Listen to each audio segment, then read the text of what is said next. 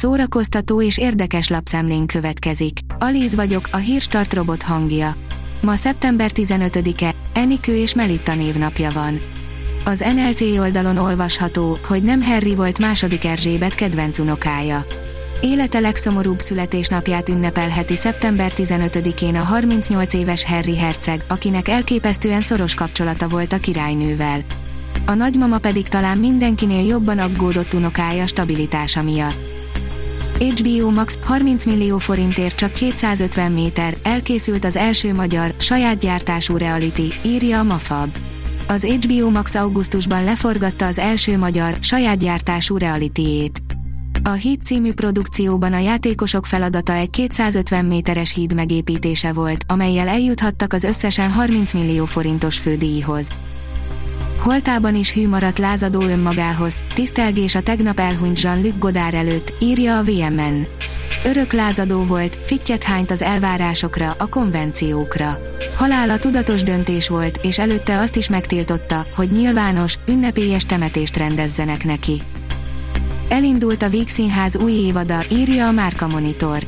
Elindult a Víg Színház 2022-23-as évada, amelyben a három játszóhelyen 8 bemutatót terveznek. Mint Rudolf Péter igazgató a társulati üléssel egybekötött évadnyitó sajtótájékoztatón kiemelte, minden premiért meg fognak tartani, ehhez azonban kompromisszumokra lesz szükség, és ahol csak lehet, spórolni kell. A Librarius oldalon olvasható, hogy anima muzikáé jövője a közönségen múlik. Az Anima muzikájé három koncertet ad olyan neves művészekkel, mint Bogányi Gergely, Würc Klára, Anasztázia Csurakova. Látványos Netflix fantasyben tér vissza a gyönyörű Charlize Theron, írja a Noise. Az azonos című bestseller regényből készült, látványos fantasy film lesz Charlize Theron nagy visszatérése, akit láttunk itt-ott mellékszerepekben, de főszerepet utoljára 2020-ban vállalt. A 24.hu írja, Antikrisztusként érkezett, majd dinókat üldözött. Dadogós gyerekként sosem hitte, hogy színész lehet, néhány évvel később már a sátánfiát játszotta, aztán kis hiány James Bond lett belőle, majd Spielberg vezényletével menekült az őslények elől. Az in.hu teszi fel a kérdést, milyen betegségben szenved a sárkányok háza királya. A Trónok harca spin már az első részben voltak utalások arra, hogy Viserys királyt valamilyen betegség gyötri. Állapota romlik, viszont idáig nem lehetett tudni, mi a probléma. Egy metafora lenne az uralkodás gyötrelmeire. A sorozat színésze választ adott a Sárkányok háza egyik rejtéjére. Az Ektopolis oldalon olvasható, hogy Tiszeker Dániel, a célunk az volt, hogy a bennük élő gyermeket szólítsuk meg.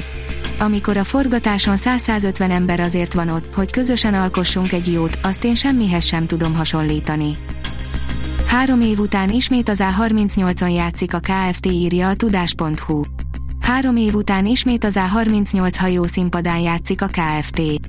Az 1981-ben alakult zenekar október 19-én számos vendégművésszel lép fel. A közreműködők között lesz Mohai Tamás gitáros, Sárik Péter zongorista, Solti János dobos és Szekeres András gitáros, olvasható a helyszín közösségi oldalán. Vadon Jani bevette a magyar várakat, írja a Blik. Évtizedek óta látogatja a magyar várakat Vadon János. A műsorvezető a Spektrum jóvoltából ezentúl nem csak a szűk környezetét, hanem a nézőket is megfertőzheti a szenvedélyével, ugyanis a csatorna Várfoglalók című sorozatában meghódítja a legszebb magyar erődítményeket. A Hírstart film, zene és szórakozás híreiből szemléztünk. Ha még több hírt szeretne hallani, kérjük, látogassa meg a podcast.hírstart.hu oldalunkat, vagy keressen minket a Spotify csatornánkon. Az elhangzott hírek teljes terjedelemben elérhetőek weboldalunkon is.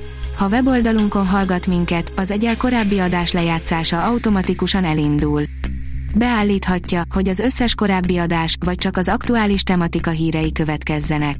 Köszönjük, hogy minket hallgatott!